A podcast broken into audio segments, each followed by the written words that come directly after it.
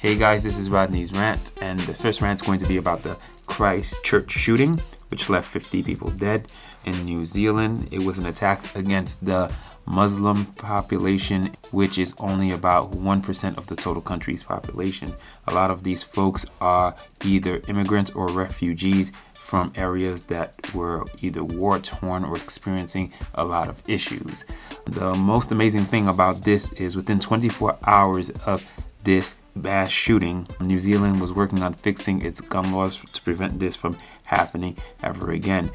In the neighboring country, Australia in the 1990s had a very similar incident happen with a mass shooting, and within 12 days they were able to do something and change their gun laws, which is very different than what we have in the United States, where no matter how many people get shot or how many people die, for some bizarre reason, the NRA and the moneyed interest that the government legislators are beholden to somehow cannot figure out how to pass a gun law that is sensible and that even most people who are part of the NRA actually would like. Just things like universal background checks or making the background checks last a little bit longer than three days, which could have stopped the shooting at the Mother Emanuel AME Church, where nine people were killed by the shooter. All the world leaders actually condemned the actions and were calling for people to help the Muslim community and calling for no violence to be further perpetrated against the Muslim community, except for the President of the United States, Donald Trump. He was not even willing to tweet the word Muslim, much less say it he actually would skirt around it, would say that he feels bad for all the New Zealanders and everything else, but he would not even mention the word Muslim as if it's something that is like political death to him.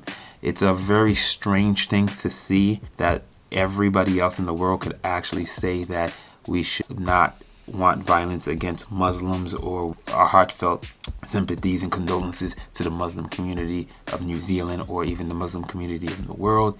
Our president cannot figure out any way to say that as if if he mentions anything like that he will lose a certain group of constituents that he thinks that will decry him. But the funniest thing about this is Trump literally has the ability to say and do anything and the people who follow him just go right along.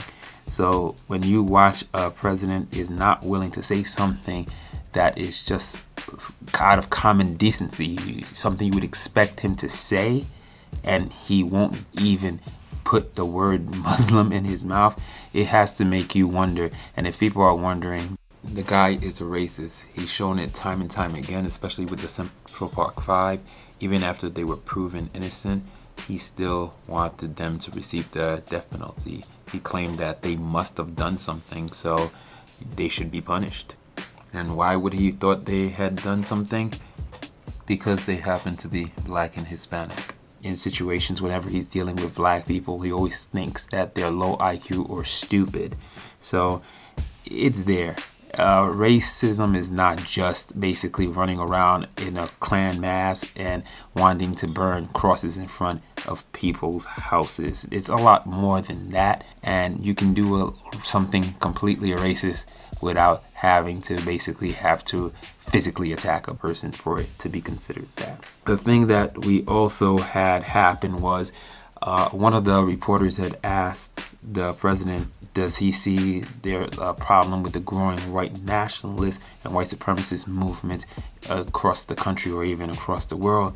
And the president says he doesn't believe that that's an issue, even though a report that was ordered by the Bush administration in 2007 which came out during the Obama administration, actually said that it was a growing problem that was occurring in the US. The Obama administration ran back from it because they were getting a lot of flack from Republicans at the time and they shelved the report and didn't really act on it. But the new Trump administration, he actually has been defunding the groups within the government, I believe the FBI, that would actually go and investigate these growing threats of white nationalism.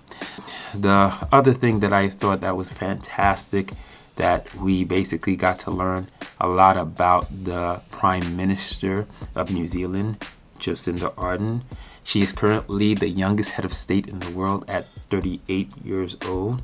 She went right into action and had the government working on uh, plans to basically fix their gun laws because if you tighten the gun laws and re- make it a lot harder for somebody to be able to get assault weapons and bullets and all of these things, it, it would definitely alleviate the situation where you wouldn't have to worry about something like this happening again where 50 people actually lose their lives.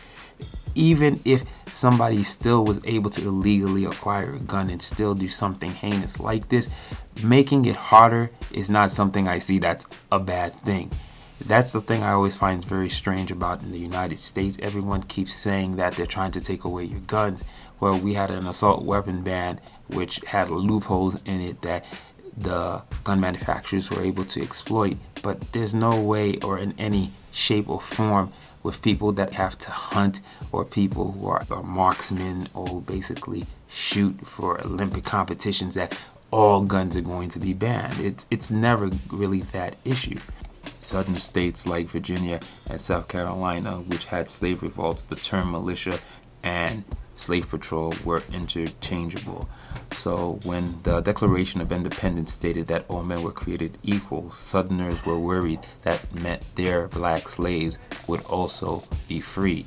So they wanted the amendment in the Constitution to provide them a way where they could arm the white citizens so they would be able to protect themselves from the retribution that they feared that the newly free black slaves would bring upon them.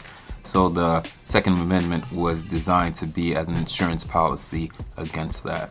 Everything that we've learned at school, they make it seem that the slaves were just the African American slaves were just docile and never fought back and just accepted their fate. Like the research will show that in 1811 there was a slave revolt that nearly took the state of Louisiana. 500 slaves marched on to the capital, New Orleans, and were only stopped by federal forces and the Louisiana State Militia. But as I was saying, another thing that was really impressive about um, Jacinda Ardern, the Prime Minister of New Zealand, is she stated that they should not use the name of the shooter. They should instead talk about the victims, who they were, who, what their names are, and what their lives were about. Because these were people who had aspirations and dreams. Some of them were teachers, one was a goalkeeper in the national soccer team. Some were mothers, daughters, planning their weddings, fathers, sons. The oldest person that lost his life was in his 70s, and the youngest was only three years old. So, I mean, in, in the greater scheme of things, I really appreciate the fact that if you look at it, when you have a young, dynamic leader who happens to be a woman in this case, you'll have somebody who is going to step into action and try to do something meaningful and something that shows compassion will try to help those that are suffering or who are facing a really terrible time right now. Sometimes I wish we would have a little bit more of that in our own country and it's something that I think we should all think about. Just because somebody's religion is different from yours, or somebody might look a little bit different than you do, you shouldn't just assume the worst of them. And that's one of the sad things that I see a lot. It's because of the media narrative that's always out there, people tend to believe the negative about people instead of doing the small steps like going out there and meeting people who are different than them so you can find out that they're just like you. So that's pretty much it. This was my first rant. Thanks for listening. Until the next rant. Keep your eyes, your ears, your heart, and your mind open.